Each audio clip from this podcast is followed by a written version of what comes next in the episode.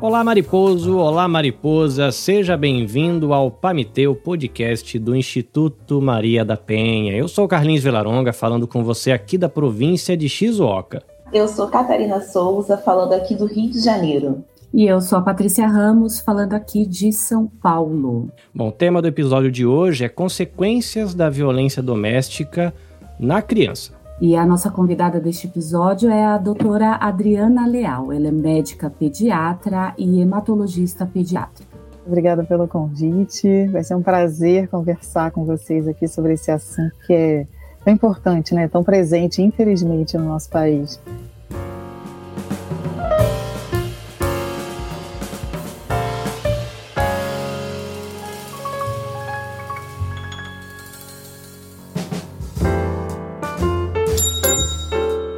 Bem-vindo! Você está ouvindo Pamité Basquete.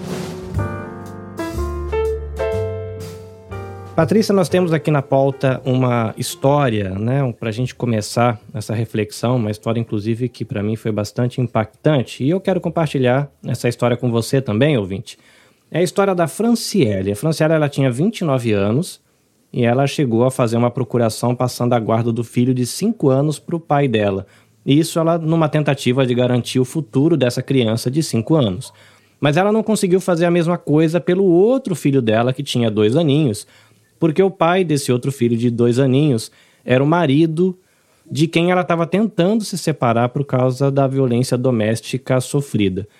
Infelizmente, nesse relato histórico e verídico, a Franciele ela não conseguiu sair desse ciclo e em setembro de 2020 ela foi assassinada pelo marido com três facadas onde ela morava, na cidade de Choisy-le-Roi, ou alguma coisa parecido com isso, porque é em francês, uma cidadezinha que fica a 20 quilômetros de Paris.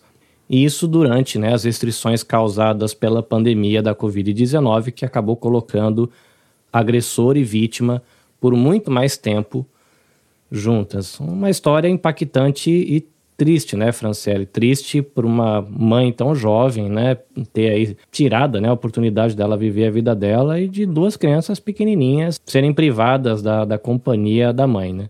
E parece, pelo que eu entendi aqui, Patrícia, não é um caso isolado, né? Ela não é uma, uma única mãe no planeta que encara esse tipo de realidade, né, da violência acabar afetando ela mesma e as suas crianças, né?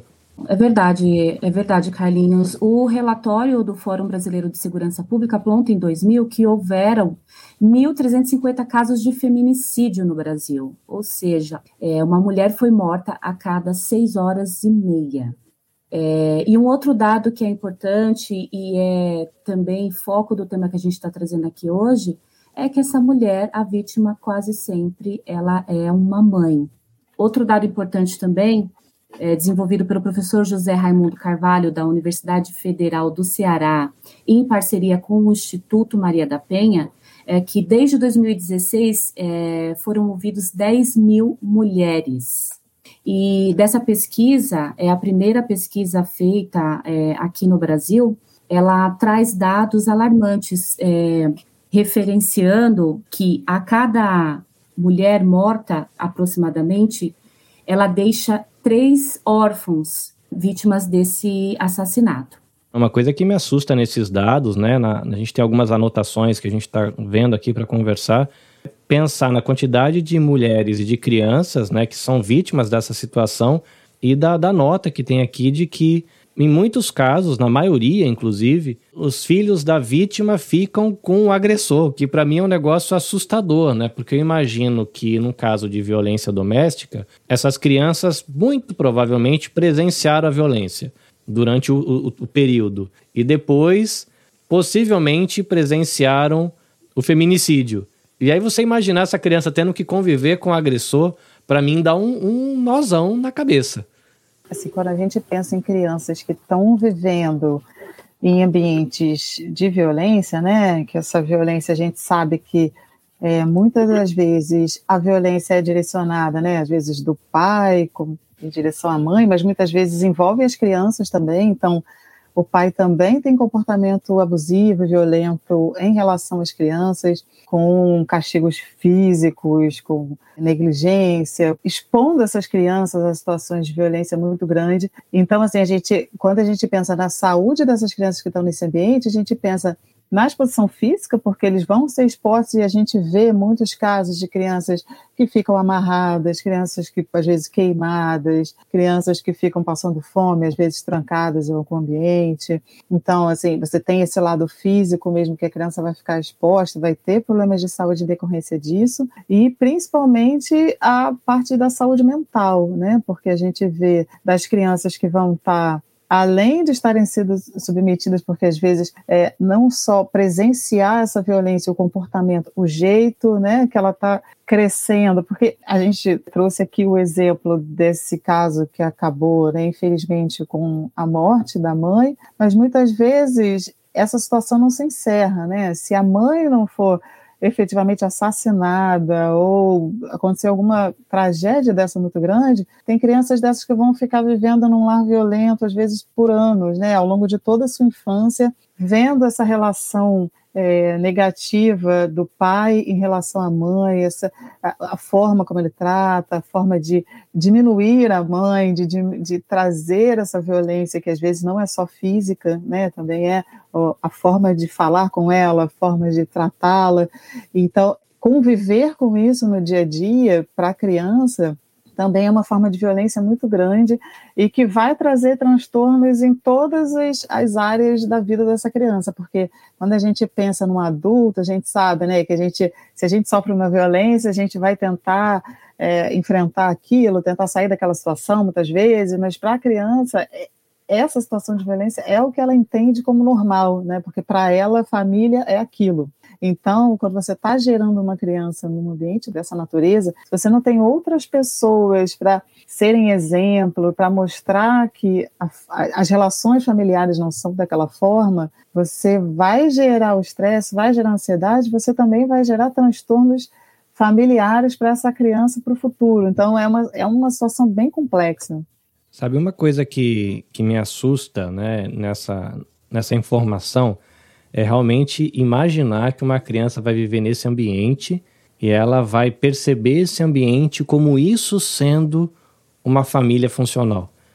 Cara, isso é aterrorizante, porque eu virei pai e hoje eu percebo que aquilo que eu experimentei na minha dinâmica familiar enquanto eu era criança teve os seus impactos na minha família que está impactando os meus filhos, que vai impactar os filhos deles. Aí você para para pensar a distância que isso está indo. Né? Aquilo que os meus pais viveram comigo tem a ver com o que eles viveram com os meus avós, que impacta a vida dos meus filhos, que vai impactar a família deles. Até, vou, vou usar a expressão aqui, até trazer uma cura para a alma e uma cura de costumes familiares. Imagina quantas gerações de sofrimento não são consequência disso. Realmente um, um negócio assustador, né? É, e porque a gente vê em muitos casos disso que, que geralmente esse pai, né, que está sendo violento, não que isso justifique, né, as coisas, mas você vê que muitos desses pais também vieram de lares é, violentos por, justamente por isso, né, porque você vai carregando essa, essa, essa criação violenta, essa, essa forma de relação homem e mulher mesmo, muito abusiva e violenta, e que às vezes é é, espelho do que foi sendo trazido por gerações na família. Então, por isso também que, é, assim, até citou, né, no começo estou trazendo de novo aqui, essa questão desse mesmo caso, né, que foi na pandemia, a gente viu um aumento muito grande da, do estresse, ansiedade, dessa situação é, de violência contra as crianças e, e, e nas famílias, né, contra as mulheres e contra as crianças, em, em que as crianças ficaram realmente ali reféns dessa situação, porque numa rotina normal, as crianças ainda têm algumas válvulas de escape, porque às vezes ela vai na escolinha de futebol, ela vai lá na Vila Olímpica, ela vai na escola e ela tem alguém com quem ela vai conseguir conversar, alguém de fora daquele núcleo familiar que de repente vai perceber que tem alguma, alguma coisa errada, vai tentar ajudar e tentar orientar ela de que as coisas podem acontecer de uma forma diferente. Mas quando você pensa nesse momento da pandemia que a gente viveu, que muitas crianças ficaram mais de um ano né, dentro de casa, sem conseguir ter relacion, relações com outras pessoas, esse quadro de violência ficou ainda maior e a gente ainda hoje está lidando com as consequências disso, de aumento da ansiedade, aumento do transtorno depressivo em muitas crianças e adolescentes que a gente está tentando tratar agora. É muito interessante o que você falou. Eu estava trabalhando né, até alguns dias aqui na prefeitura, na Casa da Mulher, e aí na prefeitura do Rio, e trabalhando no núcleo de violência doméstica. E a gente vê, é, a gente vê o número maior de mulheres vítimas de violência e, consequentemente, das crianças que são atingidas, crianças e adolescentes. E um desespero muito grande por parte dessas mães, porque não sabem lidar com a situação né? Porque aí tem a violência doméstica, veio a questão da pandemia, né? Então a situação se tornou pior. E a gente tem um outro problema, porque a gente não tem uma rede de apoio, pelo menos é, do município, para atender essas crianças. Então, são crianças que estão se automutilando, diversos transtornos, que isso você vê muito na escola também, né? Elas falam: olha, a criança não consegue ir à escola, quando vai à escola tem muitos problemas, problemas para aprender, né, no aprendizado, as notas, e isso reflete em toda a vida da criança e do adolescente, inclusive na fase adulta. Né? Então, assim, o que, que a gente pode fazer? O que, que o governo pode fazer? Né? Políticas públicas, quais seriam as ideais para poder atingir, né? para poder sanar essa situação? Porque, por exemplo, aqui a gente vê esses é, é CAPSI, né? Centros de Atenção Psicossocial Infanto-Juvenil, por exemplo. É, tem locais que, se a criança não estiver se automutilando, ideação suicida, não atende porque não tem profissional. Não tem psicólogo, não tem psiquiatra. Aí você vai para uma clínica da família, tem que entrar num CISREG, que é um sistema regulador. Então, assim, a gente tem diversas dificuldades, diversos entraves para conseguir resolver essa situação. É, assim, é o que você falou, é, é muito difícil, porque a gente tem várias questões que são, assim, tem uma demanda muito grande por profissionais, isso não só serviço público, serviço particular também não é fácil, porque é, a maioria das famílias, né, isso, isso tem um custo também elevado, então é difícil você ter o acompanhamento ideal dessas crianças, que idealmente, né, você identificou que existe alguma questão que que é isso, não precisa chegar a esse ponto de estar se automutilando, com ideação suicida, às vezes muito antes disso, né, você já consegue fazer alguma intervenção que vai ajudar a criança a sair desse quadro, criança e adolescente, né, mas a gente tem uma demanda muito grande, uma demanda reprimida muito grande, e porque são acompanhamentos que você precisa também fazer regulares, né? Um acompanhamento com um psicólogo é diferente de uma avaliação, às vezes, com um pediatra, que ele vai lá uma vez e vai voltar daqui a alguns meses. A psicologia, você tem que ter um acompanhamento de perto, psicologia, psiquiatria, é, terapia de grupo. Então, isso tudo seriam demandas que, infelizmente, né, atualmente a gente não consegue, no serviço público, absorver toda essa demanda, por isso que chega a ficar né, nesse. Não, a gente só vai atender se for gravíssimo, porque não tem como atender a todos. Então, eu, assim, acho que deveria haver um incentivo maior para essa criação é, de mais, é, mais setores de atendimento psicológico e psiquiátrico para as crianças e adolescentes, mas assim, a gente também enfrenta uma questão social muito grande das pessoas acharem que essas questões psicológicas, psiquiátricas são uma coisa de saúde mental, né? Isso tudo não é o mais importante, né? Então, a, a própria população às vezes não tem essa consciência de que eu preciso de um psicólogo, eu preciso ter um psiquiatra né, a, a disponível e ter que possa atender essa demanda. As pessoas ainda têm essa consciência, pessoas e governos e, e tudo, né? Ainda tem essa essa ideia de que é muito mais importante, ah, ele fez uma febre, eu vou levar e ter uma emergência, um pediatra lá na emergência, do que alguém que vai seguir, fazer o acompanhamento dessas questões que as pessoas acham que é muito, não, ele se vira, né? Ele vai crescer, eu cresci, eu também apanhei, eu também fiz isso e deu tudo certo, então vamos lá.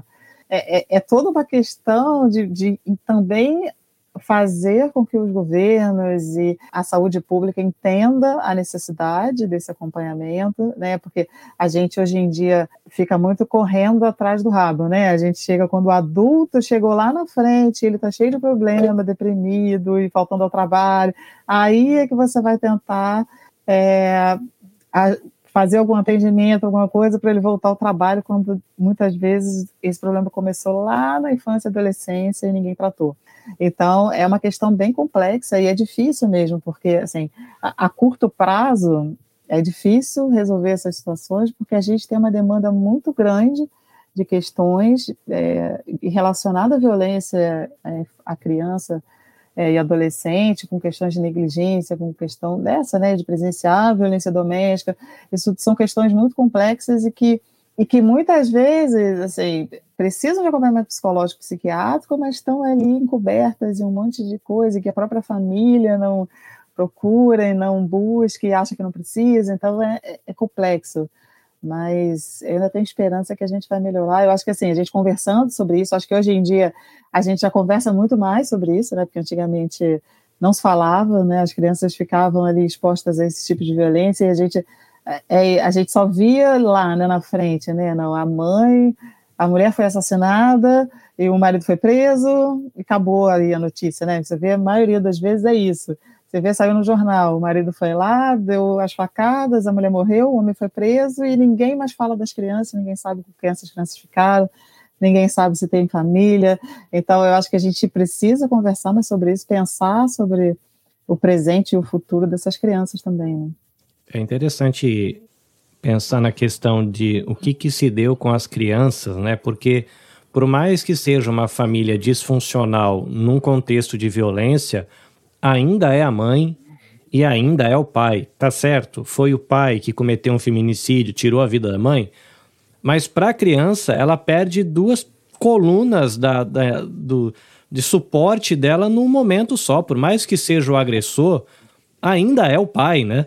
E aí ela é privada da presença do pai e da mãe.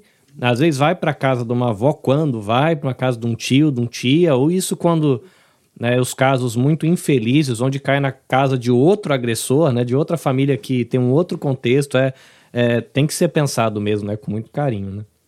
Assim, e o interessante é que, por exemplo, aqui no Rio começou agora um cartão que é para órfãos do feminicídio, né, no valor de 400 reais, se eu não me engano, por seis meses. Tá, é um valor razoável, né, que vai ajudar ali durante seis meses. Só que não é pensado na parte psicossocial por inteiro, né, assim. Então, eu dou um cartão, mas essa criança teria que ser encaminhada para um local para fazer um tratamento, um acompanhamento, porque foi isso que você falou, perde pai, perde mãe. E aí, muitas dessas mulheres, muitas dessas crianças são pobres, né? Às vezes, quem vai cuidar é a tia do quintal, é a prima, é a irmã que ficou. Então, assim, não tem uma base, né? Então, assim, é, parece que tudo se perde ali naquele, naquele meio. É muito triste. É, e muitas vezes é o que você falou, e muitas vezes é uma família que vai receber e que não está preparada para isso também, né? Porque não está preparada para essa nova demanda, e às vezes é uma mulher que foi assassinada, o pai está preso e sobraram quatro crianças. Né? E, e, e, não é fácil, né? Por mais que você tenha amor por essas crianças e queira cuidar e seja um familiar, é difícil você receber quatro crianças na sua casa, de repente, de uma hora para outra, né? Então, é, é, é uma estrutura que realmente essa família que vai acolher, por mais que ela queira, né, tenha boa vontade, não é fácil, ela precisa também de um apoio, até psicológico, até de estrutural, né, para poder atender essa demanda, atender essa, essas novas questões. Então, é, é toda essa transformação, imagina a cabeça dessas crianças, né? Estou morando numa casa, agora não tem pai, não tem mãe, agora estou numa outra casa que às vezes já tem outras crianças, já, já tem. É, é, uma situação bem complexa e que, e que precisa de apoio. Não tem como isso funcionar sem um apoio estrutural e, e que, assim, não tem como também não ser do governo, né? Não tem como não ter um apoio de, de, saúde pública disso, é claro que você pode ter ONGs, você pode ter outras estruturas ajudando, mas é difícil, porque é, é uma coisa que não vai ser a curto prazo, né? Não é uma mudança, é uma mudança que vai ser dali para frente e, e, tentar ajudar essas crianças a, a sair disso, né? A, sair dessa, dessa situação da melhor forma possível, né?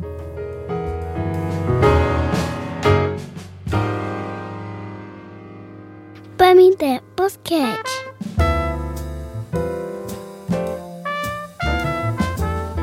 Pensando dentro desse contexto e trazendo um pouco para o seu lado profissional, essas crianças elas são chamadas também de vítimas invisíveis. e a gente sabe também que existe todo um conceito velado, existe todo uma, um silenciamento por parte da família. Quando essa vítima não conseguiu ainda fazer a denúncia e essa criança, ela deixa alguns sinais do ponto, do ponto de vista profissional. É, se você atende uma criança que, que você percebe que ela está sendo vítima de violência ou que a família está sendo vítima de violência, qual que é a tua postura? Qual que é o procedimento profissional, médico? para fazer algum tipo de socorro, de acolhimento para essa criança?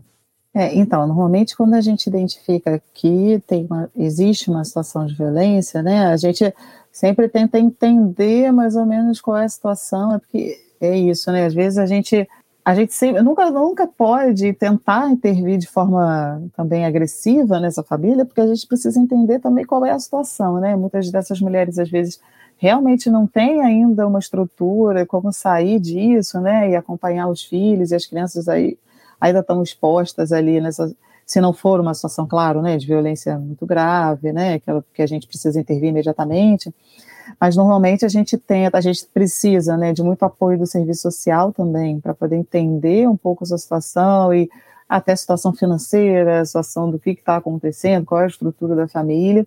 Então, é sempre um trabalho multidisciplinar, né? A gente nunca trabalha sozinha nessas questões, a gente vai ver a questão da saúde também, até para entender se a criança já sofreu alguma violência física, né? Como está desenrolando a situação de violência na casa. E tem que ter um trabalho realmente multidisciplinar com o serviço social tentando compreender. Se for uma questão mais urgente, a gente já tem que entrar em contato também com o conselho tutelar, né, da região, para entender ali se essa criança corre risco ainda se ela continuar exposta àquela situação de violência e precisa ser retirada desse ambiente imediatamente.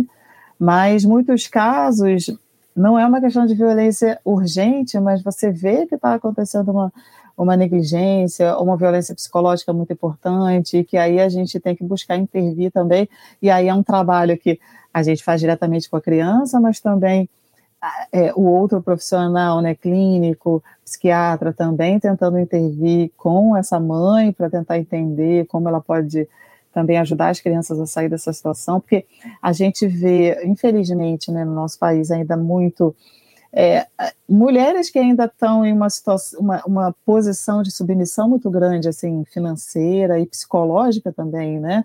E que às vezes nem conseguem compreender direito que, ela, que elas estão vivenciando uma violência tão grande e expondo as crianças a isso. Então, é, é, é também é um trabalho que às vezes leva um tempo você mostrar para essa mãe o que está acontecendo e, e quais as consequências que isso pode ter para as crianças também. Então, porque eu, eu, já vi casos, às vezes, de que não é, assim, não está acontecendo uma violência física iminente, o pai está sendo ótimo, está cuidando das crianças, está levando para a escola, está levando para o médico, está tudo certo, mas quando chega em casa, ele trata a mãe mal, ele trai ela o tempo inteiro, ele xinga, ele, ele é, às vezes se separa, para de falar, some, nunca mais aparece. Então, esse tipo de violência também é, é, é para a criança, são situações de violência muito grande, né? Que às vezes a criança está ali acostumada com aquela presença, já, já, sou, já teve um caso de pai que o pai separou, passou um tempo, passou três meses fora de casa, bloqueou o telefone, o filho não conseguia mais ligar para ele, ele bloqueou a criança do telefone, e a criança não podia mais ligar, não podia mais falar, e depois de alguns meses ele voltou para cá. Imagina a cabeça da criança nessa situação. Né? Isso é uma forma de violência, né, que vai causar consequências é, para o futuro. Então, quando a gente fala de violência doméstica, a gente está abrindo um leque de. Porque a gente pensa muito na agressão física, né? Uma criança que apanhou, que foi queimada, que. É, mas existem inúmeras situações de violência que as crianças estão expostas no dia a dia e que aí é, é isso, né? Que é, são essas violências invisíveis, né? Que vão acontecendo ao longo do dia a dia e que às vezes a gente nem imagina, né? Que está acontecendo naquele lado. Às vezes você olha a família, está tudo certinho e quando você vai ver tem várias coisas acontecendo. E a gente como pediatra, principalmente em ambulatório, que a gente tem, consegue ter um acompanhamento, um contato maior com a família, a gente consegue ir identificando algumas situações de, de violência e tentando trazer ajuda, trazer um pouco de apoio para essa família, para tentar as alternativas e como sair disso, né? Eu lembrei de casos, inclusive, que a própria criança é utilizada como um ato de vingança contra a mãe pais que estão se separando, que às vezes ficam nessa guerra, né? Aí quando tá com a mãe, a mãe fala mal do pai, quando tá com o pai, o pai fala mal da mãe. E, isso também é uma forma de violência, porque a, a construção das relações amorosas para essa criança no futuro já vai estar tá toda baseada nesse tipo de relação, né? De entender que relacionamentos podem, assim, são dessa forma. Então é, é, é muito complexo, porque você vai. É, a criança, nesse momento de formação, ela está olhando para a gente, né? Pais, mães, tios, avós, como exemplos de como seguir, de como ser ao longo da vida, né? Então, se ela está sendo criada num lar violento, num lar de, de desrespeito, né, de agressões, é isso que ela vai aprendendo de relação para o futuro, né? Então, é, a gente precisa estar tá atento a isso, a gente precisa estar tá olhando e cuidando disso também. Eu atendi uma mãe né, muito desesperada porque ela tem três filhos e aí apanhava constantemente, era muita agressão física e verbal também. E até que levou uma facada. Né? Saiu de Minas, veio para o Rio e a filha foi ao Conselho Tutelar Adolescente de 13 anos fazer uma denúncia, porque ela pensou em retornar para o marido. E a filha foi lá e denunciou. E aí eu não sei o, o, caso todo, porque eu não estou acompanhando de perto, mas aí o Conselho Tutelar retirou as crianças, levou para um abrigo. E aí, depois de uns três ou quatro meses, ela agradeceu pela filha ter feito isso, porque ela iria retornar. E se ele deu uma facada nela, provavelmente ele poderia matar. E as crianças também estavam apanhando, né? Então, assim, por isso que a filha chegou nesse ponto. Mas o, o curioso aí é que a filha é que teve esse start e percebeu essa situação. Ela mesmo, não, né? Então, assim, é, é, é, às vezes acontece isso, não é com, com muita frequência, né? É, é mas na, e na maioria das vezes que isso acontece é porque é o que eu estava falando lá da época da pandemia, né? Provavelmente ela também teve essa visão, né, de tá na escola e tá vendo que não é dessa forma, ou foi na casa do amiguinho e da amiguinha e viu outro tipo de relação, né? E viu que não, minha família isso não é, né? Não tem, não precisa ser dessa forma, pode ser de outra forma, né? E conversar hoje em dia também, adolescente, né? Você pode ver na internet, ver outras formas de informação para você ter acesso, mas é difícil, né? Porque nem todas as vezes vão conseguir ter essa iniciativa, né? De chegar, graças a Deus, essa teve, né? Mas é difícil até para a própria adolescente, né? Sair dessa, ter coragem, né? De ir e denunciar, né? Fazer uma denúncia, fazer uma é, explicar o que está acontecendo, não é fácil também, né? Só voltando um pouco, uhum. é, você tinha comentado que normalmente esses adultos, né, que cometem violência, eles também foram frutos de um lar também, é, onde eles também sofreram violência. Acredito que meio que já responde essa próxima pergunta, mas é, o interessante seria se é, é, aonde a gente consegue quebrar é, esse ciclo da violência. Então, a minha pergunta é, é, essas crianças provavelmente elas irão reproduzir esse comportamento? Existe aí uma estatística, existe aí um estudo, algo comprovado de que crianças que crescem, que nascem e crescem em lares violentos, serão pessoas violentas, serão adultos violentos, irão reproduzir essa violência nas suas famílias. E se isso é uma possibilidade, é, quais são as portas, né? Escola ou, ou, outros núcleos familiares, né? Próximos, quais são as portas que, que possam vir a ajudar a quebrar né, essa, esse comportamento, essa normalização, essa naturalização da, da violência? É, então, é, existem alguns estudos, sim, mostrando que é, muitos dos agressores, né, dos, dos, das pessoas que agridem as crianças e suas esposas, né, nos nossos familiares, foram agredidos também quando crianças ou sofreram violência sexual, violência física quando crianças. É, não é uma certeza, né? Não é uma coisa, ah, foi agredido, vai agredir. Não é uma, uma, uma lógica dessa forma. Mas é aquilo que a gente estava conversando. Assim, quando você sofre uma violência, né, qualquer que seja ela, se você vive num ambiente em que persistentemente de violência, né, e, e agressão, essa é a forma que você vai ser criado e que você entende que as relações acontecem, né? Então, se eu tenho um filho e todo dia eu bato nele, ele entende que educação é isso, né? Eu, eu educo ele dessa forma, então educação é bater nele. Então, é, a gente precisa, eu acho que uma forma de, de, de sair, né, de quebrar esse ciclo é o que a gente está fazendo aqui, né? A gente está sempre conversando sobre o assunto, expondo o problema dessa situação, né? E, e é, escola, é, profissionais de saúde, eu acho que toda, todo, tudo isso entra nessa é, dinâmica de tentar mostrar para essas crianças, mesmo as que estão expostas né, à violência, a essas situações de violência, de que existem alternativas, de que existem outras formas de educação, outras formas de relação, porque é difícil, assim, se uma criança nasceu e vê o pai agredindo a mãe o tempo inteiro, tanto física quanto verbalmente, é difícil ele quebrar essa, essa lógica de que dá para ser amoroso, de que dá para ser carinhoso. Você vê, assim, às vezes nem não precisa nem chegar até a violência, mas às vezes pessoas que não receberam muito carinho, né? Não,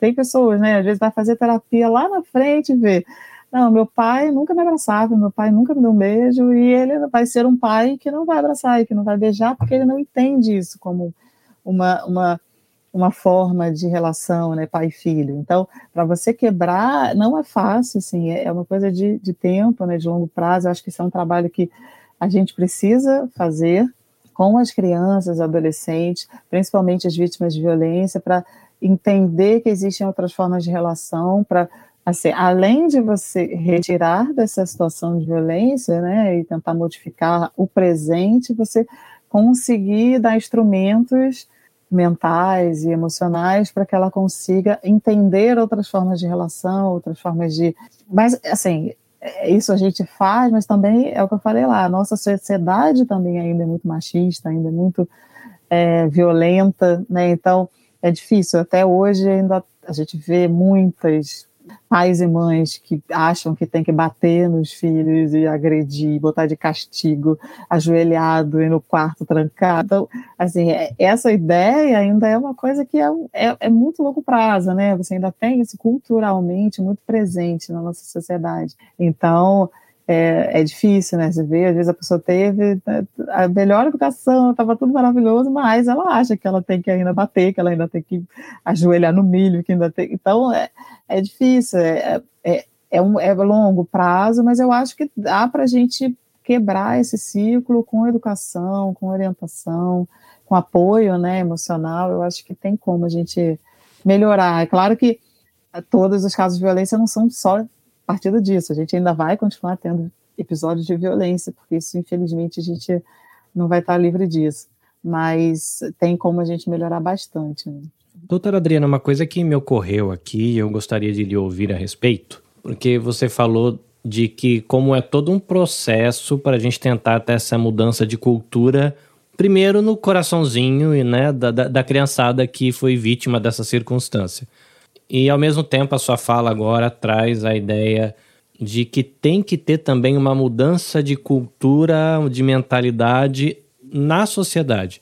Mas eu estou aqui imaginando né, o caso é, de exemplo que você trouxe de o pai comete feminicídio, vai preso, anos cumprindo a sua pena, a gente sempre, né, esperança de que ele mude, não repita o erro, e quatro crianças que vão cair no convívio de uma outra família, seja de uma avó, de um tio, de um tia, de um conhecido, como a Catarina falou, da tia do quintal, da senhora da rua da frente, enfim.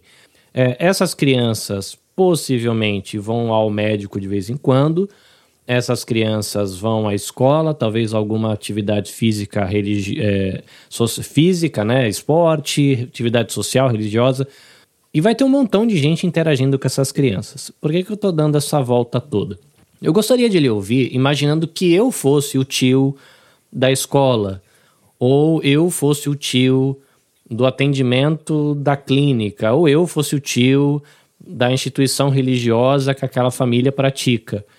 Como é que eu me aproximo? Como é que eu acolho? Como é que eu estabeleço pontos de contato saudável que cause mais, vai para o lado mais da cura e do cuidado do que da ferida e do estigma. Né? Eu sei que ficou cumprida a pergunta, mas eu me coloquei no lugar de supondo que essa criança tem uma rede de apoio e eu tivesse nessa rede de apoio, eu não faço ideia do que eu teria que fazer. Como é que eu me aproximo de uma criança que está vivendo essa bagunça na vida e no coração? de maneira construtiva para ajudar ela a elaborar e viver, né? E passar isso e de repente ter uma vida saudável lá na frente. Vai ser um processo, mas na esperança que essas crianças tenham uma vida saudável. E eu gostaria de ouvir, porque se eu fosse um desses tios ou uma dessas tias, né? Como, né? Que dicas práticas a gente pode ter ou cuidados? Olha, não faz isso que não é bom. Né? Enfim, não sei. Não, olha só, eu acho que todo mundo pode contribuir e eu acho que é importante, assim, a maioria das crianças que, que sofre mais é porque não tem, né, essa, essa rede de apoio, alguém ali que ela possa escapar dessa situação. É claro que a pessoa que está né, nesse redor aí, ela não vai conseguir também efetivamente mudar toda a situação familiar da criança. Mas eu acho que só a pessoa já está disponível, né, para ser um, um uma palavra de carinho, um momento de, de ouvir essa criança, porque a gente também é, isso também é cultural, infelizmente. As pessoas tendem a não dar importância ao que as crianças falam, né? E achar que, ah, não, ela não entende. Ah, ela falou isso, mas ah, ver que nem é tudo isso, não, né? Ela falou que o pai bate, mas ah, nem deve bater, não, e não, não considera.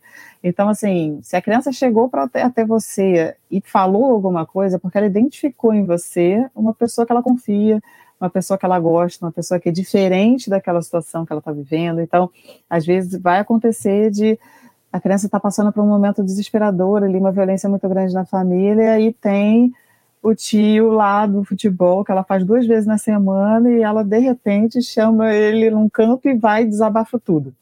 Essa pessoa que recebeu esse, esse desabafo, ela não precisa, nossa, vou chamar a polícia, vou fazer milhões de coisas. Se ela estiver ali presente para ouvir aquela criança, tentar entender e realmente ouvir, né? Realmente assimilar o que ela falou, tentar compreender e buscar junto com ela alternativas, né? De não, olha, então vamos tentar. Olha, toda vez que ficou desesperador, vem aqui para a escolinha ou está na igreja, vem aqui para a igreja, procura alguém daqui que aqui a gente te segura, que a gente te recebe. Eu acho que só esse, ser esse ponto de acolhimento e de conversa e de poder desabafar já é já é uma ajuda enorme para essa criança, né? Que às vezes está numa situação desesperadora e só quer alguém para ouvir, conversar, dar um abraço, fazer um lanchinho em paz, em calma, sem ninguém gritando, sem ninguém, sabe? Então, às vezes é, é só esse momento de, de escape ali que às vezes, é claro, né, se tiver como a pessoa chegar e falar, não, realmente, isso aqui está insustentável, vou falar com a polícia, vou falar com alguém, né, você pode também agir dessa forma, mas é, somente estando ali, ouvindo de verdade, dando atenção a essa criança, você já vai fazer toda a diferença, né, e, e por muitas vezes vai ser essa referência que ela vai ter, por isso que eu falei que às vezes, né, não é certo que, ah, não, ele sofreu violência, vai ser violento, às vezes ele vai ter esses exemplos, né, do professor da escola, do, do, do padre, do pastor, de alguém que estava ali o tempo todo e que deu carinho, que ouviu, que ofereceu alternativas e que ele consegue enxergar que existem outros caminhos, né, a partir dali, e dali vai seguir uma outra vida e não vai ser violento, e vai tentar melhorar, né, tentar faz, não fazer com, com os outros o que fizeram com ele, né.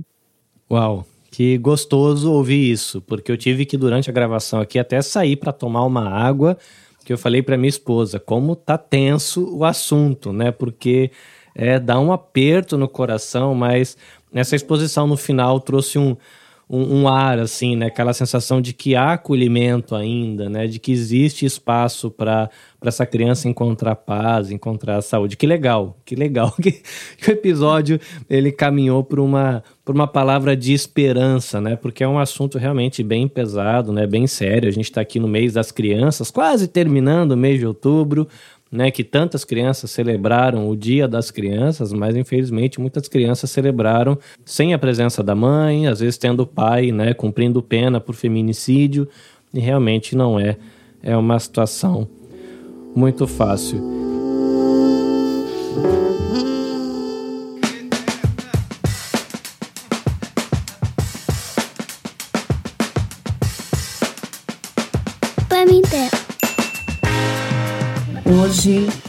Nós batemos um papo incrível com a doutora Adriana Leal, médica pediatra, hematologista pediátrica, e foi muito, agregou muito para a gente. Às vezes a gente adota posturas, a gente não sabe o que fazer, a gente não sabe quem procurar dentro dessa rede de apoio, principalmente para crianças, né? A gente sabe que, que as crianças estão ligadas diretamente é, nas questões de violência, então foi maravilhoso esse papo, doutora Adriana.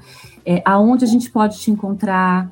aonde a gente encontra. Eu sei que você tem bastante atividade aí, que você faz parte aí do, do, do campo gigantesco aí dentro das redes sociais.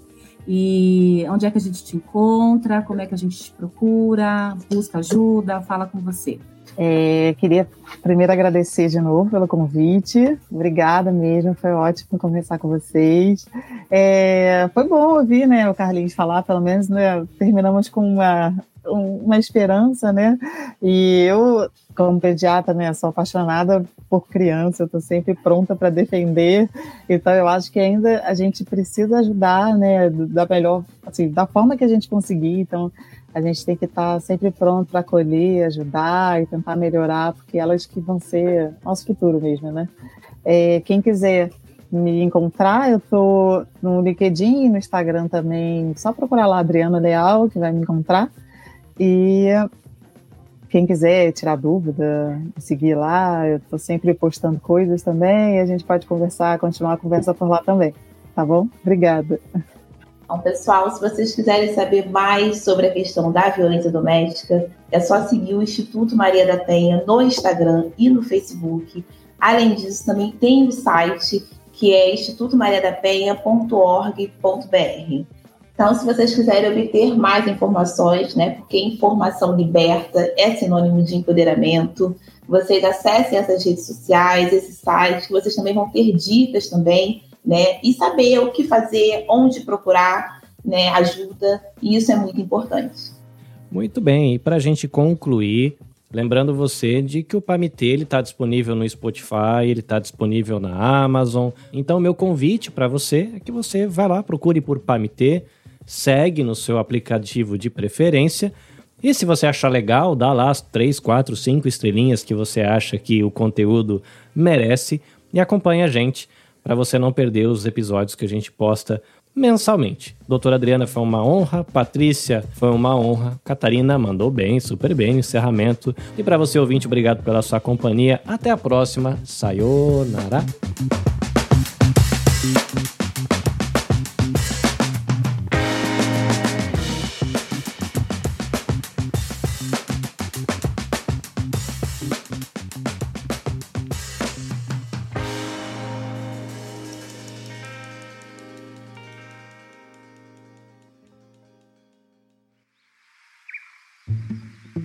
Este episódio foi editado pela Nabecast.